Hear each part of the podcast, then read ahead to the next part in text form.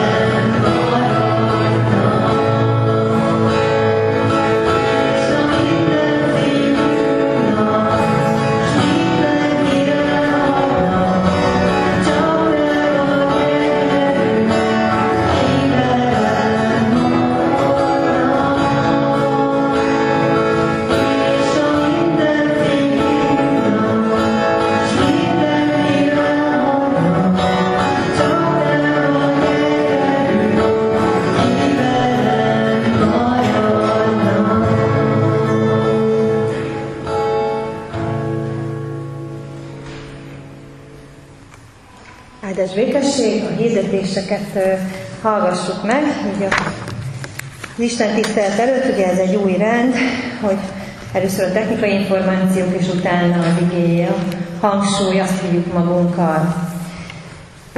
Az Isten tiszteletet megelőzően minden vasárnap 9 órától ima közösséget tartunk, ahová mindenkit szeretettel várunk. Hétről hétre megélhetjük, amit az ige is mond, hogy mert ahol ketten vagy hárman összegyűlnek az én nevemben, ott vagyok közöttük. Ez egy olyan szolgálat, amikor már rögtön feltöltődik az ember, és rögtön érzi, hogy, hogy ott van az Úr. Úgyhogy nagyon-nagyon ajánlom, hogy csak egyszer-egyszer, hogyha így eszébe jut valakinek, hogy kilencre bejöjjön, és imádkozzon a gyülekezetére, ezért az alkalomért. Persze ilyenkor eljönnek a személyes kérdések is, és tényleg másként kezdődik ez az alkalom. Az ima közösség helye a bejárattól balra található társalgó, kezdete pedig minden héten 9 óra. Csütörtökön a temetői házban tartjuk Széchenyi Városi Bibliaóránkat 15 órai kezdettel. Szeretettel hívunk és várunk mindenkit alkalmainkra. Azaz minél többen jöjjünk rendszeresen, hogy személyesen épüljünk hitünkben, és épüljön a gyülekezet is. Tehát csütörtökön, minden csütörtökön délután háromtól a temetői házban. Adományok érkeztek. Ö, igen, kiemeljük, hogy az elmúlt héten a Kecskeméti Református templom felújítására 200 ezer forint, a Széchenyi Városi Gyülekezeti Központra pedig 85 ezer forint körüli összeg érkezett. Többi pedig itt látható volt. A január 26-ai Istentiszteleten szeretett vendégséget rendezünk, amelyen az elmúlt hónapban, ide december 30 és január 26 között született testvéreinket köszöntjük. Január 26-án az Isten tisztelet után szeretett vendégség lesz, bár úgy látom ma is az lesz, ez egy jó hír. Január 19-től 26-áig 17 órától ökumenikus ima hétre várunk mindenkit szeretettel a Szent Család Plébánia templomában. Ez külön öröm nekem, mert a férjem katolikus, és akkor egy kis ökumenibe vehetünk részt, és akkor itt fel van sorolva, hogy kik fognak szolgálni. Mike Sámuel, Pál Ferenc, jól ismerünk, Fecák László, Kis János, dr. Bábel Balázs, Hatházi Róbert. A keddi alkalmon lehetőség lesz Széchenyi Városi Közösség bemutatkozására, vegyünk részt minél többen az imaheti alkalmainkon. Idén ismét megrendezésre kerül gyülekezetünk több generációs tábora, mely a nevében is hordozza, hogy erre mindenkit szeretettel várunk, és amit látjuk kivetítve, 2020. július 27-től augusztus 1-ig felső tárkányban lesz. Nézem, hogy van-e még valami. Igen. Az iratmissziós asztalon az egész egyházközség eseményeiről tájékoztató hirdetőlapokat, és a Széchenyi Városi Közösségünk istentiszteleti alkalmaira hívogató szórólapokat is találunk. Szólítsuk meg a környezetünkben élőket, hívogassuk az alkalmainkra. Ugye nem felejtettük el, hogy azokért vagyunk itt, akik nincsenek itt. Pál is ezért indult annak idején a hosszú útjára. Ők ott legyenek. Nagyon sok szeretettel köszöntöm én is a jelenlévő kedves testvéreket, a gyülekezetet, és különösképpen is hadd köszöntsem azokat, akik most vannak itt először ebben a közösségben. Isten hozta őket, és várjuk szeretettel máskor is azokat, akik először vannak közöttünk. De természetesen mindenkit szeret, nagy szeretettel köszöntök az apostol szavaival is. Kegyelem néktek és békesség Istentől, ami atyánktól, és az ő egyszülött fiától, az Úr Jézus Krisztustól. Amen. Kedves gyülekezet, kedves testvérek, mai Isten tiszteletünk áldásának a forrása az Isten jelenléte. Hogyha az Isten jelenlétét, közelségét megtapasztaljuk, akkor lesz igazán áldott számunkra ez a mai családi Isten tisztelet. Családi Isten tiszteletnek a legfőbb sajátossága nem az, hogy van egy kis szeretet vendégség az Isten tiszteletet követően, hanem az, hogy együtt az Isten népe körében, és külön-külön is, mint családok együtt vagyunk, és keresünk az Isten jelenlétét. És ehhez kérjük most Isten szent lelkét, mert Isten lelke az, aki kimunkálhatja bennünk azt, hogy valóban a vele való találkozás, az Istennel való találkozás megadassék számunkra. Éppen ezért most közös énekre, éneklésre hívok mindenkit, Szentlélek jöjj kezdetű, jól ismert énekünket énekeljük el most.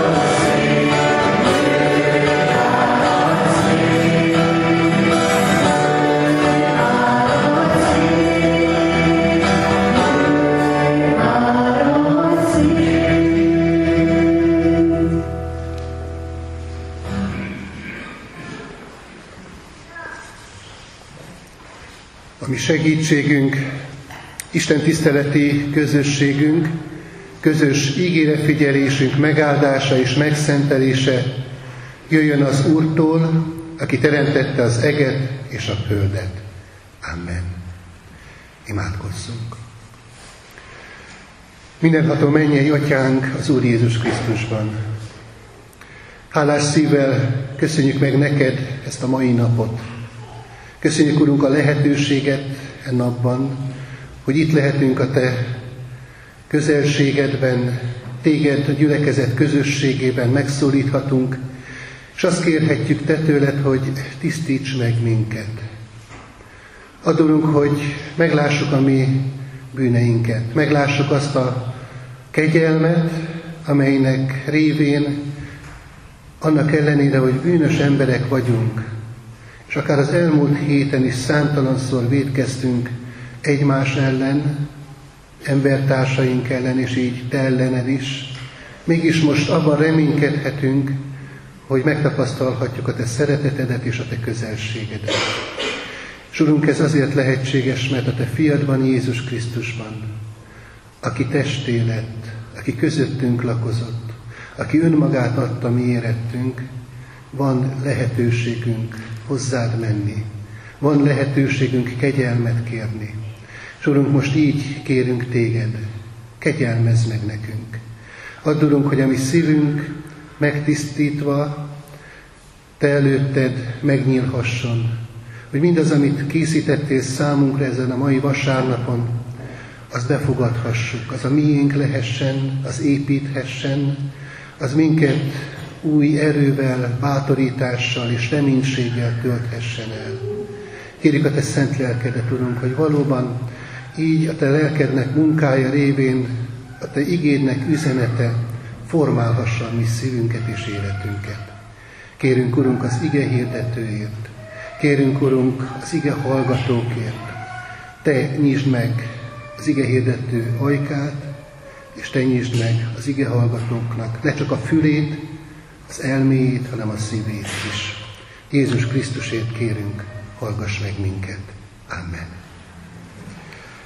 Kedves testvérek, most a gyermekpercek következnek, és feleségemet Szilviát kérem arra, hogy ezt a részét az Isten tiszteletnek vezesse. Áldás békesség. Sok szeretettel köszöntök én is mindenkit a mai vasárnapon, de különösképpen a gyerekeket.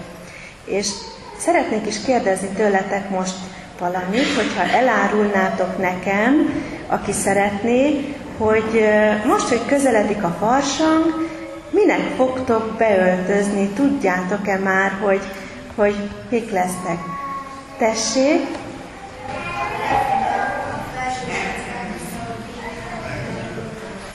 Most ezt jó hangosan, mert most a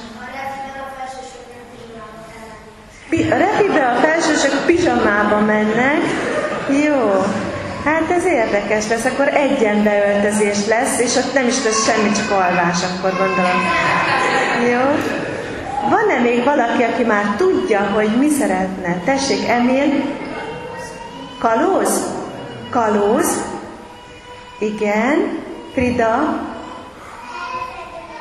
Hercegnő, hát nem is tudom, hogy miért nem lett meg minket, hogy hercegnő leszel. Igen, tessék, Mózes.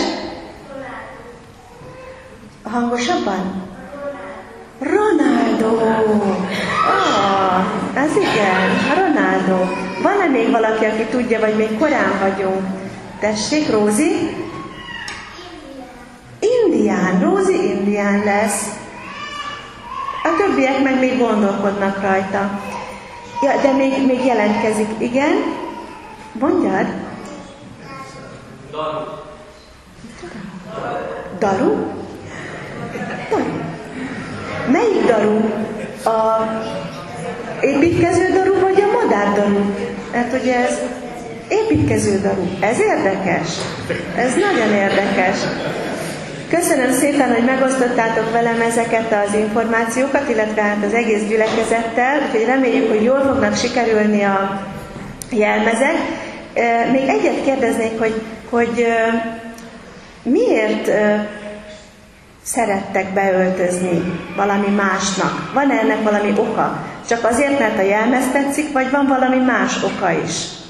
Ezt jó hangosan. Hát, hogy nem kell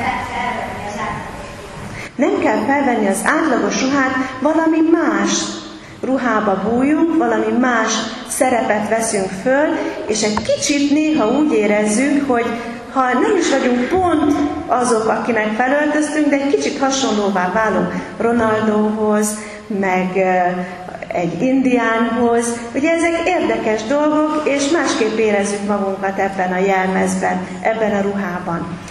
Hát a mai alkalommal arról lesz szó, hogy Isten is felöltött magára valami, valami másfajta ruhát idézőjelben.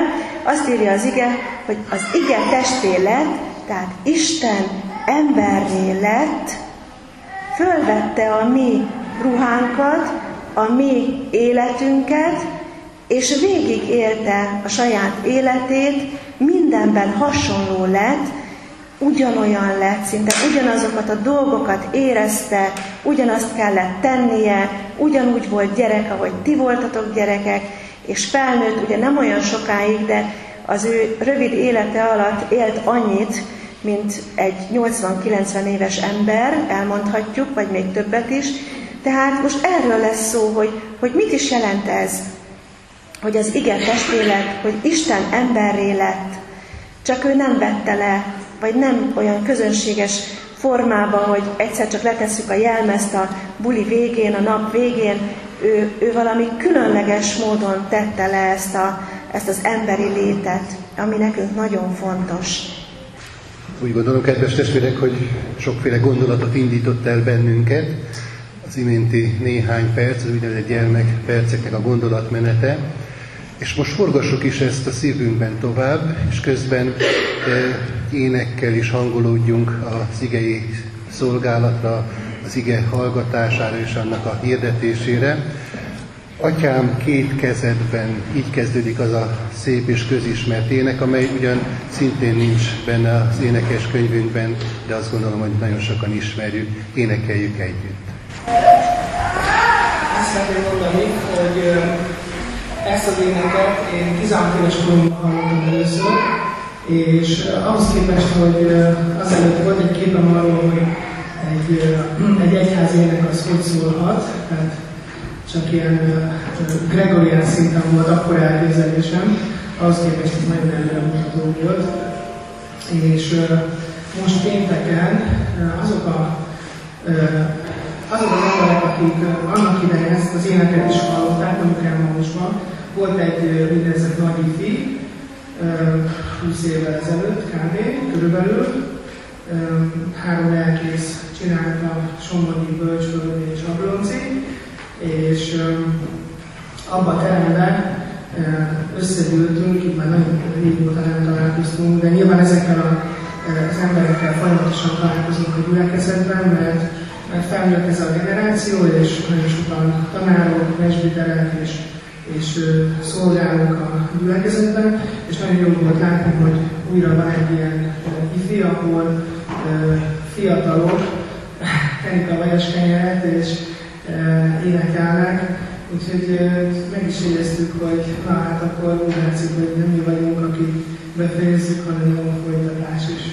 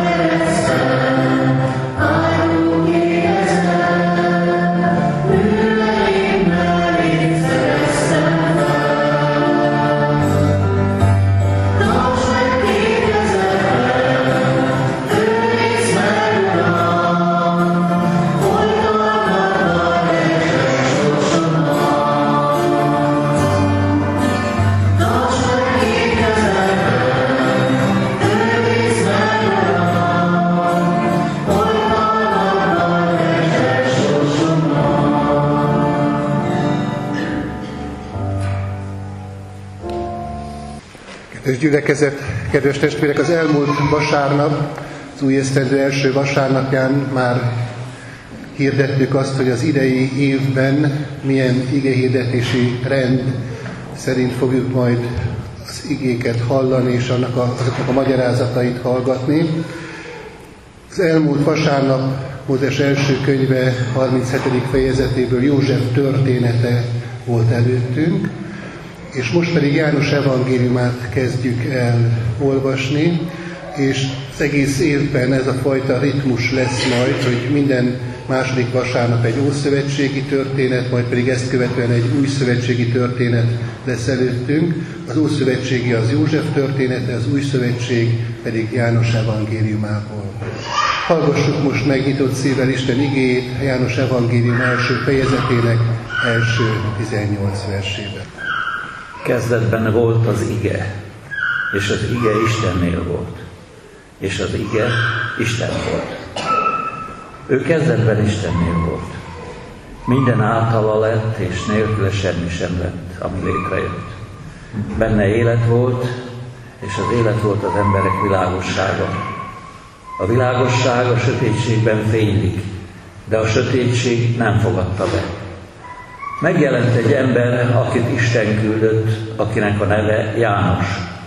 Ő tanúként jött, hogy bizonyságot tegyen a világosságról, hogy mindenki higgyen általa. Nem ő volt a világosság, de bizonyságot kellett tennie a világosságról. Ige volt az igazi világosság, amely megvilágosít minden embert. Ő jött el a világba. A világban volt, és a világ általa lett, de a világ nem ismerte meg őt. A saját világába jött, de az övéi nem fogadták be őt. Akik pedig befogadták, azoknak hatalmat adott arra, hogy Isten gyermekeivé legyenek. Mindazoknak, akik hisznek az ő nevében, akik nem vérből, sem a test, sem a férfi akaratából, hanem Istentől születtek. Az ige testé lett, közöttünk lakott, és láttuk az ő dicsőségét, mint az Atya egyszülöttjének dicsőségét, telve kegyelemmel és igazsággal. János bizonyságot tett róla, és azt hirdette, ő volt az, akiről megmondtam. Aki utánam jön, nagyobb nálam, mert előbb volt, mint én. Mi pedig valamennyien az ő teljességéből kaptunk kegyelmet kegyelemre.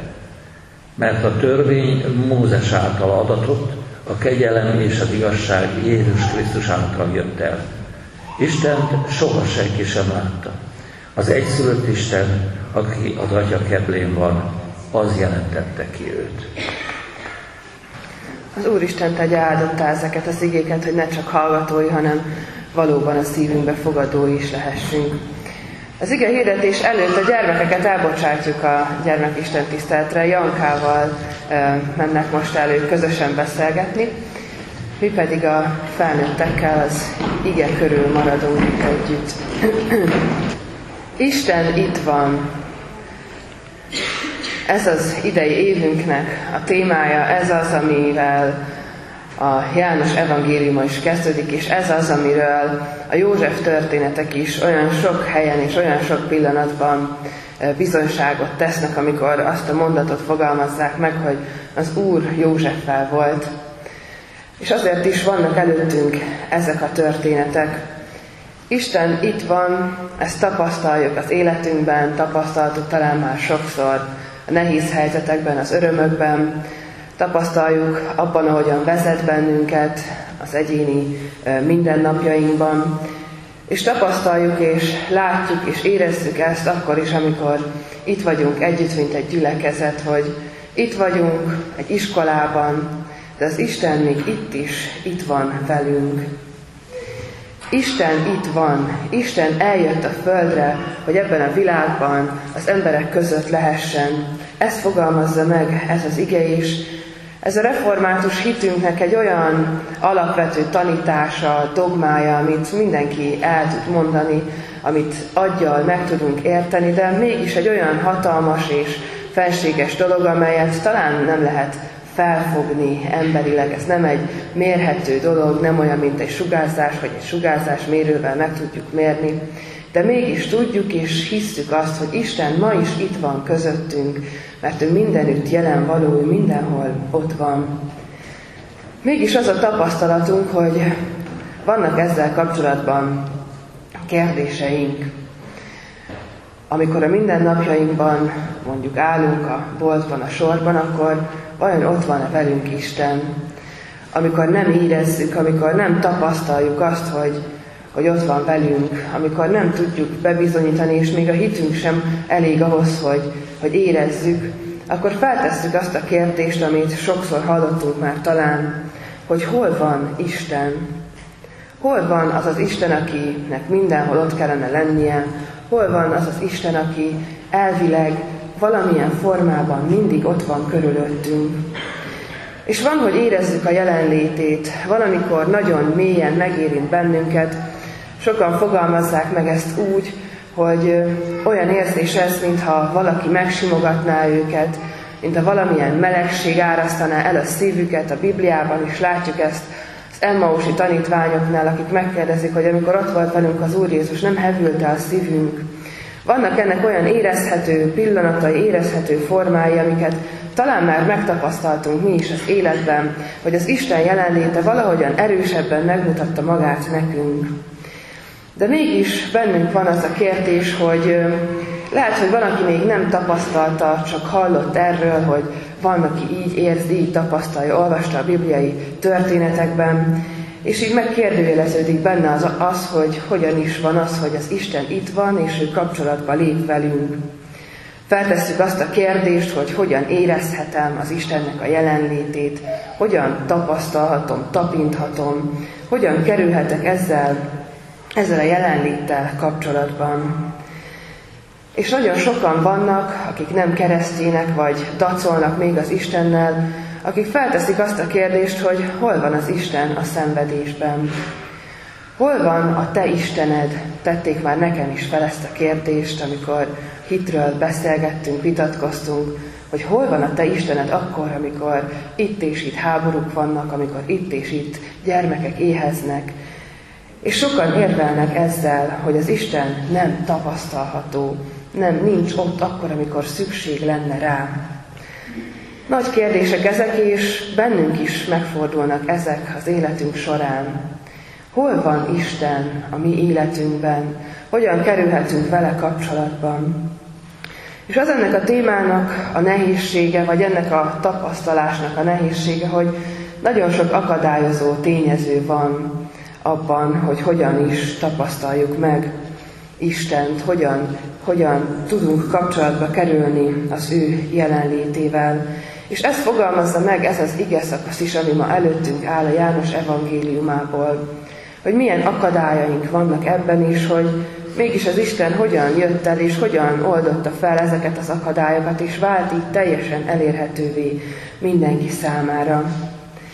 Mert akadályoz bennünket az a sötétség, amiről ez az ige szakasz ír. A mi világunkban sötét van, és ezt egyértelműen kijelenti a Biblia, kijelenti ez az ige szakasz is. Sötétségben élünk, és ezt ma talán nagyon sokszor érezzük is, akár azt a nagy lelki sötétséget, ami, ami körülvesz bennünket, hogy milyen helyeken, milyen ezoterikus, vagy akár okkult dolgokban is keresik az emberek a lelkük megváltását, hogy milyen lelki sötétség van olyan szempontból, hogy mennyire nem figyelnek az emberek egymás érzéseire, nem veszik figyelembe a másiknak a lelkét, a lelki világát. Aztán nagyon nagy sötétségben élünk intellektuálisan, szellemileg, értelmileg, mert az a sok-sok információ, ami eláraszt bennünket, az, az elsötétíti az igazságnak a fényét, és ez az, amiben nekünk élnünk kell az életünket, és ez egy hatalmas akadályozó tényező akkor, amikor az Istent keresünk, és az ő jelenlétével szeretnénk ö, kapcsolatba kerülni. És azt mondja még ez az ige szakasz, hogy amikor eljött az Isten a földre, akkor nem ismerték fel őt. Ez is egy nagyon nagy akadályozója lehet annak, hogy nem tudunk az Istennel kapcsolatba kerülni. Mert úgy jött el ebbe a földbe, ahogyan erre a földre, ahogyan a gyermekpercekben is hallottuk, hogy felvette a mi formánkat. És ezáltal nagyon sok mindenben hasonlóvá vált hozzánk. És így egy bizonyos szempontból nehezen felismerhető. Abban a világban, amiben ekkora a sötétség, amiben ennyi ember mondja magáról azt, hogy ő igenis tudja a jó válaszokat, hogy ő meg tudja mondani azt, hogy merre van az út, hogy mi az önmegvalósításnak a, a módja, hogy hogyan tudjuk az életünket minél inkább kiteljesíteni. Abban a világban igenis nehezen felismerhető az a Jézus, aki felvett egy emberi formát, aki beöltözött az emberi testbe, és idejött, és ő is hasonló dolgokat mondott. És abban a korban sem ismerték őt fel, amikor, amikor valóban emberként még találkozhattak vele, amikor abban a 33 évben az emberek között járt is, tényleg tapintható volt. A mai világban, amikor pedig tan, tan, tan, tanításai maradtak fent, amikor a Biblia maradt itt nekünk, és az ő szent lelke, akkor pedig még nehezebb, amikor karizmatikus emberek kiállnak, és azt mondják, hogy már pedig ők tudják az életre a megoldást, és így az a tapasztalat, hogy nehezen felismerhető, nem ismeri fel az ő népe sem, akihez eljött, akit meg szeretne szólítani. És van még egy harmadik és nagyon nehéz, akadályozó tényező, ami azt gondolom, hogy talán a mai mi világunkban az egyik legnehezebb, az, hogy nem fogadták be őt, ezt mondja az ige szakasz. Hogy az a világ, amiben eljött, az nem, nem találta meg azt a kapcsolatot Jézussal, az igével, a testet öltött igével, ami által ez a befogadás az létrejöhetett volna. Mert a világ elutasító, mert a világ védi magát, magunkra veszünk ilyen falakat, beburkoljuk magunkat, félünk attól, hogy valaki megsért, hogy valamilyen fájdalom, trauma ér bennünket. És ez azért van, mert a bizalmunkban, az alapvető bizalmunkban sérülünk meg. És az alapvető bizalmunk az, az, ami arról az egész témával kapcsolatban van, hogy Isten itt van. Mert ez egy bizalmi, hitbéli kérdés. És mindaz az akadály, ami előttünk van, az abban akadályoz bennünket, hogy ezt a bizalmunkat megéljük. Amikor a sötétben vagyunk, akkor nagyon nehéz teljes biztonsággal előre lépkedni. Gondoljuk csak el, hogyha egy sötét szobába be vagyunk zárva, és tényleg nincsen semmilyen fény, akkor milyen biztonsággal megyünk abban a szobában, milyen bizalmunk van abban, hogy nem fogunk valamiben felbotlani.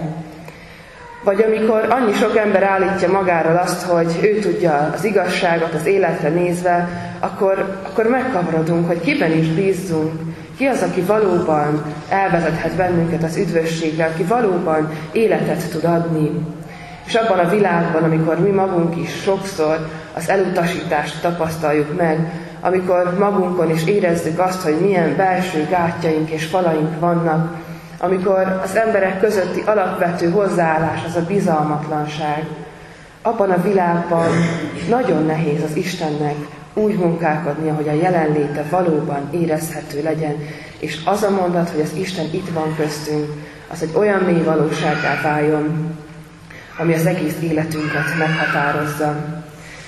Mert ez a bizalom, amiről beszélünk, az egyfajta elrugaszkodás, amikor teljes biztonsággal merek előre lépni, amikor teljes biztonsággal tudom azt mondani, hogy igenis, ez az, amire az Isten elhívott, erre, erre indított a szolgálatban, amikor nem rettegek, nem pánikba esek, nem a félelem van bennem, úgy, ahogyan Péter, hogy kilépett a vízre, és azt megtartotta, ahogyan beleugranánk egy hálóba, amit talán sokan nem lehetnek megtenni, mert ez egy félelmetes dolog. Ez az a bizalom. Az az a bizalom, hogy tudom, hogy van valaki az életemben, hogy van valaki mögöttem, akinek a jelenlétében biztos vagyok, ami érzékelhető, ami egy hatalmas biztonságot nyújt számomra. Ami egy nagyon tudatos dolog is, ebben van egy tudás, hogy biztos vagyok abban minden, minden gondolatommal, hogy van valaki mögöttem, ez az a bizalom, és amely egy olyan belső motivációvá válik, amely tényleg az egész életet meghatározza. Egy olyan hátteret ad, amely bátorságot ad az életre.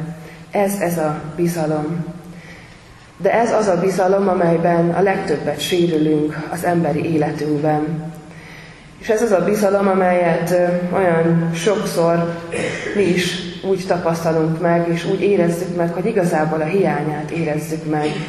És ez a történet nem velünk kezdődött, és nem ma kezdődött el a bizalom sérülésének a hiánya, vagy a bizalomnak a sérülése, hanem már az éden kertben, amikor Ádám és Éva elkezdi takargatni önmagát egymás elől, mikor előtte hatalmas bizalomban mesztelenül felvállalták önmagukat, majd amikor megtörténik a bűneset, utána észreveszik, hogy ők mesztelenek, és elkezdik ezt szégyelni, és a bizalom megsírült közöttük is, az ember között, és köztük és az Isten között is. És ez kicsit úgy írható le, és, és úgy tapasztalható, ahogyan, ahogyan a gyermekek reagálnak az édesanyja hiányára. Nagyon érdekes az, hogy van olyan gyermek, aki akkor is teljesen nyugodtan tud maradni, és, és nem esik pánikba, nem lesz dühös, amikor az édesanyja elmegy, és nem látja őt. És ez az az igazi ősbizalom, ami, amire az Isten hív, és ami ebben az ige szakaszban megfogalmazódik. De vannak olyan gyermekek is, akik nem mindig így reagálnak, illetve vannak olyan gyerekek, akik ilyenkor így, olyankor úgy. Biztos láttunk már olyan gyereket is, aki, amikor az édesanyja elment, akkor teljesen pánikba esett, és hirtelen azt se tudta, hogy mit kezdjen magával. És ilyen az ember is az Istennel kapcsolatban. Aztán láttam már olyan gyermeket is, aki, amikor az édesanyja elment, akkor kifejezte a felháborodását, hogy miért hagyott itt engem az anya, az, aki akkor még a mindent jelenti, és amikor visszajött, akkor ezt elmondta az anyukájának is, hogy hát én nagyon dühös vagyok rád, hogy itt hagytál engem. Hogy hogy, hogy tehetsz ilyet te, akinek mindig ott kellene e, lennie velem. Nagyon sokfélig vagyunk ebben a reakcióban, hogy hogyan reagálunk arra, hogyha, hogyha nincsen ott velünk az, aki ezt a biztos hátteret jelenti. És más életben, az életben máshol is tapasztalhatjuk ezt, párkapcsolatban, a munkahelyen ezt a bizalmatlanságot, tapasztalhatjuk azokban a szülőkben, akik állandóan hívogatják a gyermekeiket, hogy mit csináltál ma, mondd el részletesen. Ez is egyfajta bizalmi sérülést jelöl.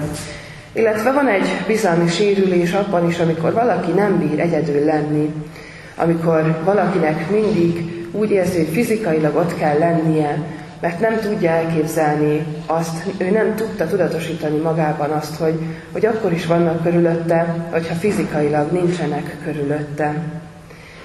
És azért részleteztem ezt ilyen, ilyen részletesen, mert, mert ezek a tapasztalatok, ezek a pillanatok azok, ahol, ahol, ahol megtalálható az a sötétség, az a sok akadály, ami az életünkben van ezzel a bizalommal kapcsolatban.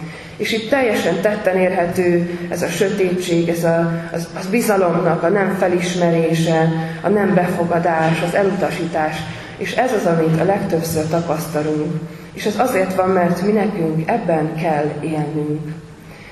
És van egy tapasztalatunk, egy ős tapasztalatunk a bizalommal is.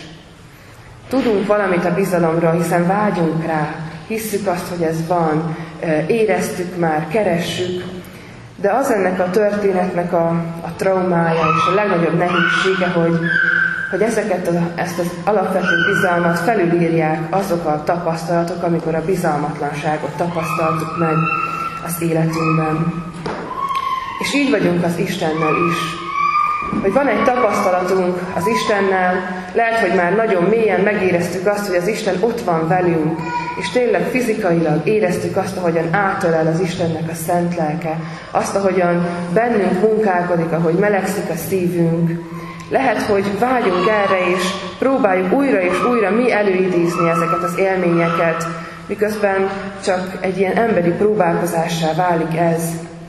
És lehet, hogy vágyunk arra, hogy ezt megtapasztaljuk, mert hallottuk már, hogy hogyan lehet így betöltekezni a Szentlélekkel, hogy hogyan lehet az, hogy az ige bennünk vesz lakás, hogy bennünk eh, keresi meg a helyét.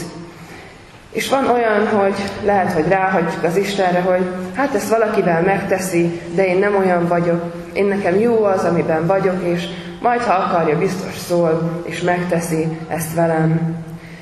Lehet, hogy mi is dühösek vagyunk, mint az a gyermek, akit elhagytak És kifejezzük talán ezt a dühünket, hogy velem miért nem teszi meg ezt az Isten? Én miért nem érzem? Én miért nem tapasztalom az Istennek a jelenlétét, azt, hogy az Isten itt van közöttünk? Van olyan, aki pánikba esik ilyenkor, és azt gondolja, hogy valamit ő ront el, ő csinálja rosszul a keresztény életét, biztos rosszul imádkozik, vagy rosszul olvassa a Bibliát, és az ő hibája az, hogy, hogy nem tapasztalja, nem érzi azt, hogy az Isten ott van velem. És sokszor tesszük ezt a mindennapjainkban, hogy ha nem tapasztaljuk, akkor elkezdünk valamilyen helyettesítőket keresni, amik azt az ős bizalmat kellene, hogy, hogy táplálják bennünk, amiket az Isten táplál, és azért más dolgokhoz nyúlunk, és más felé megyünk. De van megoldása ennek a kérdéskörnek, mert erről beszél az ige szakasz, és ez az, amiben egész évben vezetve leszünk, hogy az Isten itt van, és ez tapasztalható. És ez nem csak egy református dogma, hogy az Isten mindenütt jelen van, hanem ez az életünknek a valósága.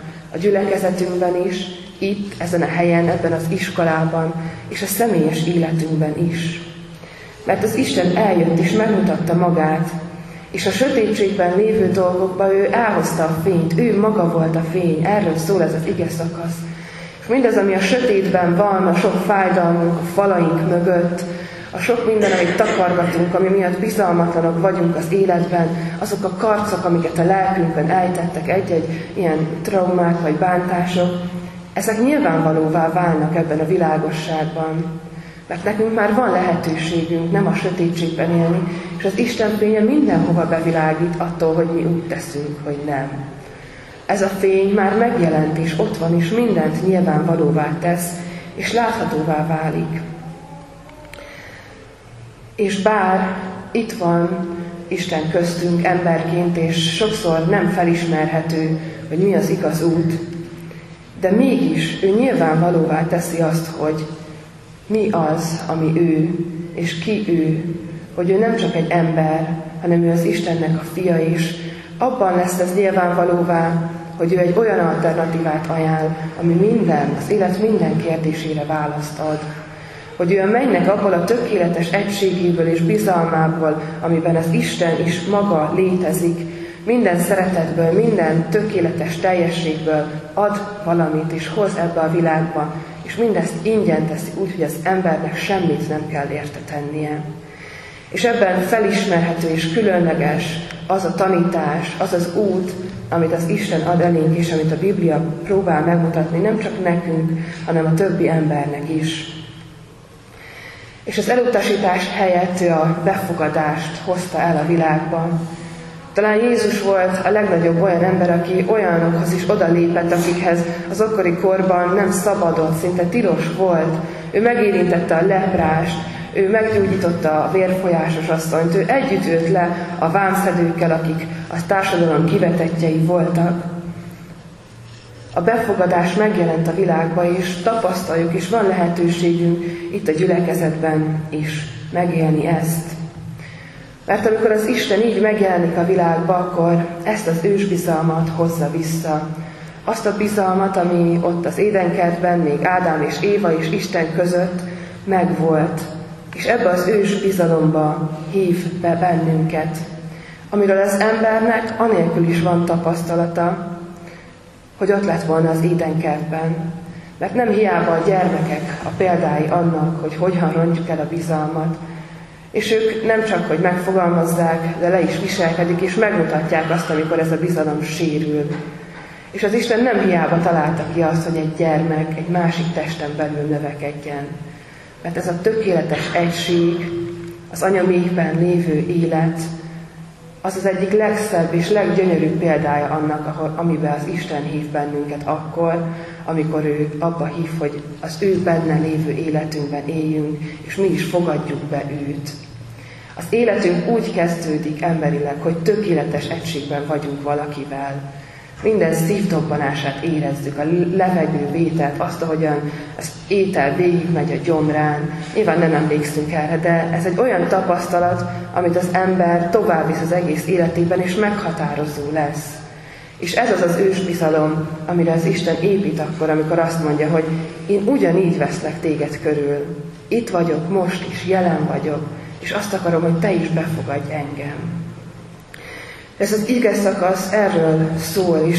Ezt próbálja meg nekünk elmondani János, amikor egy kicsit más szempontból fogalmazza már meg az evangéliumot, mint a korábbi három evangélista.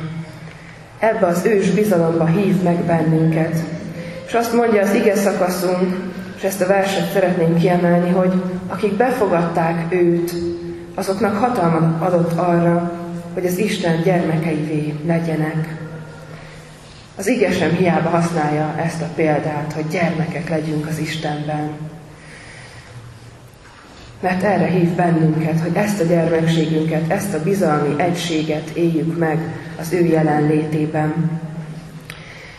Viszont ez a gyermekség, ez a tökéletes egység megbomlik akkor, amikor megszületünk. És azért is érdekes Jánosnak az evangéliuma, mert valóban egy egy más szempontból fogalmazza ezt meg, és egy magasabb szintre emeli mindazt a tanítást, azt a jelenlétet, ami, amiből, amiről a többi evangélium is beszél. Mert az a gyermekség, amiről itt János beszél, az már nem az a gyermekség, amikor az anyamékben vagyunk. Vissza lehet oda térni mindig, de amiről ő beszél, az már az a gyermekség, amikor egy önálló lényként ott vagyunk, és tesszük a dolgunkat, de tudjuk azt, hogy ott van mögöttünk az a bizal, bizalmi személy, akihez mindig visszameltünk, akihez mindig fordulhatunk. Mivel ebben a bizalomban sérültünk meg emberi életünkben, az Isten ebben a bizalomba jön el, és próbál meggyógyítani. És azzal, ahogyan, ahogyan ő itt van körülöttünk, ahhoz kapcsolódva tudunk ebben gyógyulni. És az az igazság, hogy minden bizalmi sérülésünkre egyedül a válasz az az, hogy az Isten jelenlétében tud ez meggyógyulni. És bár ez egy nagyon nehéz és misztikus kérdés, ha igazából bele gondolunk, és nem csak egy dogma, hanem az életünk valósága is, de egy hatalmas lehetőség, és az életünk legnagyobb lehetősége az, hogy ezt az ős bizalmat újra átéljük, azt, amikor lemerünk lépni egy szikláról, azt, hogyha oda merünk ugrani egy apukának, vagy egy anyukának a kezébe, ahogyan ezt egy gyermek is megteszi még gyerekként. Ezt velem is megteszik. Az unoka testvéreim, nagyon picikik, és mindig elcsodálkozom rajta, amikor felmászik valahova, és olyan teljes bizalommal veti le magát a 20 kilójával rám, és el kell kapnom, tudom, bár nagyon nehéz. De odaállok és elkapom, de az a bizalom, ami az ő arcán van akkor, amikor elugrik, az az az ős bizalom, amire az Isten hív bennünket akkor, amikor azt mondja, hogy én itt vagyok, és jelen vagyok. És a mai ige szakaszunknak a legnagyobb üzenete az az, hogy az Isten eljött ebbe a világba, ahol sötétség van, ahol nehéz őt felismerni, ahol nem a befogadás, hanem az elutasítás az, ami uralkodik közöttünk. De ő eljött és mindezt megváltoztatja, és mindenben olyan gyógyulást és olyan lehetőségeket hoz, amelyek az egész életünket megváltoztathatják alapjaiban. És azzal, hogy ő eljött közénk, azzal ő utat nyitott arra, hogy mi bármikor visszatérhessünk hozzá. Ahogyan egy gyermek sem hagyja el a szüleit az életében, hanem tudja azt, hogy van egy otthon, van egy anyai ház, ahova akár 30-40-50 évesen is hazatérhet bármikor, és egy anyai ölelés várja, és egy jó ebéd, egy jó beszélgetés. És ugyanígy hív bennünket is Isten arra, hogy egyrészt a személyes életünkben, másrészt, mint gyülekezet is, hogy, hogy lépjünk ki ebből az anyami urokból, hogy merjünk úgy élni, hogy tudjuk, hogy van mögöttünk egy Isten, hogy van mögöttünk egy olyan Isten, aki vezet bennünket, aki ott van velünk, és az ő jelenléte mindig tapasztalható. És merjünk ebben a gyermekségben előre lépni, mert ő itt van, és ezt meg akarja nekünk mutatni, nem csak ezen a helyen, nem csak ott, ahol mi leülünk imádkozni, nem csak a családjainkban, hanem ő azt akarja megmutatni, hogy ő mindenhol ott van velünk. És bármikor visszatérhetünk az ő jelenlétében, megerősödni, feltöltődni egy atyai ölelésért. És azért is nagyon szép az az ének, amit a mai alkalomra választottak a dicsőítők. kihez mehetnék, kihez futhatnék, ezt az éneket fogjuk ráfelelő éneknek is énekelni. De amikor ezeket a mondatokat kimondjuk, amikor, amikor meg feltesszük ezt a kérdést, akkor azzal a kérdéssel küzdünk valójában, hogy hol van Isten. De tudjuk azt, hogy itt van, és hogy nem kell egy mozdulatot sem tennünk azért, hogy találkozzunk vele, hanem belülről kell felé fordulnunk, oda ajánlanunk magunkat, és oda ugrani az ő kezébe, úgy, ahogyan egy gyermek ugrik oda. Azt kívánom, hogy ezt tapasztalhassuk meg az életünkben, egyen-egyenként, hogy tapasztaljuk az Istennek azt a megerősítő, átölelő, belülről feltöltő jelenlétét, amit, amit annyira vágyunk és óhajtunk, és hogy ezt tapasztaljuk meg, mint gyülekezet, akkor, amikor itt vagyunk ebben az iskolában, akkor, amikor itt vagyunk Széchenyi városban, és keressük az útját és a módját annak, hogy hogyan vigyük el ezt a jelenlétet másokhoz. De ez a jelenlét már ott van, és nekünk csak részeseivé kell válnunk. Hogy így énekeljük most ráfelelő éneként a már az Isten tisztelet elején tanult éneket, kihez mehetnék, kihez futhatnék.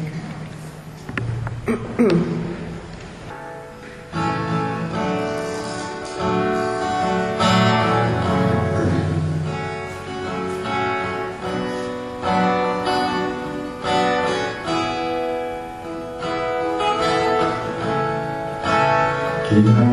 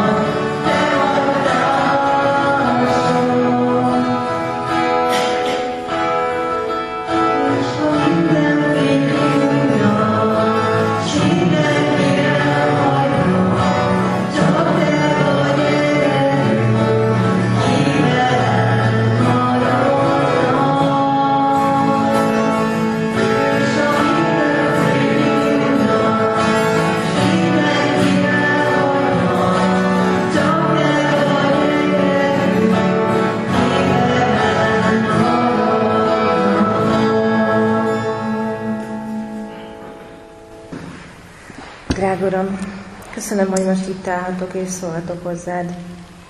Köszönöm, hogy ma reggel felébredhettünk. Adtál erőt az új naphoz. Nagyon hálás vagyok ezekért a falakért, hogy vasárnaponként a templomoddá válik, és együtt lehetünk itt. Köszönöm, hogy elhoztál ide. Hálás vagyok ezért a testvéri közösségért, ezekért a csodás emberekért, akik arcán a te szeretetet láthatjuk. Hálás vagyok a boldog percekért. Imádkozom a kórházban kivizsgáláson levőkért, az ő gyógyulásukért. Imádkozom a gyászolókért, te adj nekik vigasztalást. Köszönöm, hogy mindenünk a te kezedből van, és ezután is onnan várhatjuk. Jézus nevében. Amen. Most pedig mondjuk el az Úrtól tanult imádságot.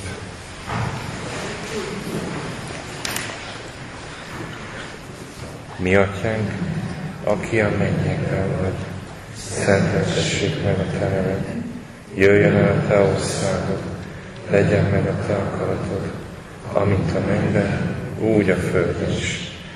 Minden napi kenyerünket adj nékünk ma, és bocsáss meg a védkeinket, éppen mi is megbocsátunk az ellenünk védkezőknek, és ne vigy minket kísértésre, de szabadíts meg minket aztól, mert Tiéd az ország, a hatalom és a dicsőség mindörökké.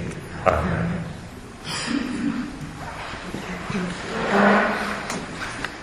Fogadjuk Isten áldását.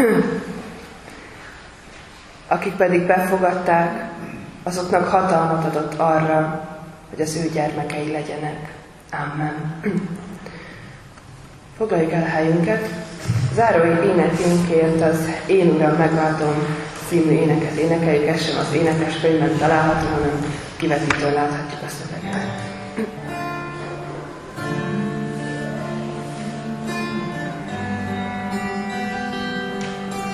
Nagyon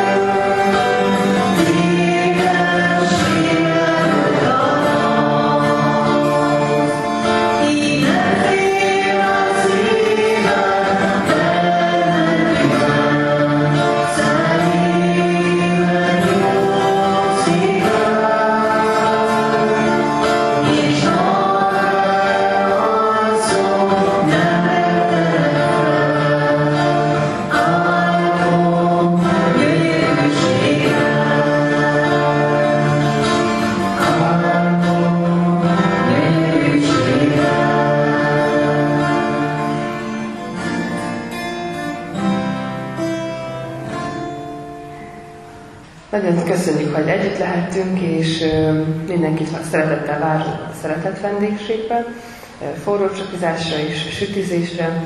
Áldás békesség áldott vasárnapot kívánunk!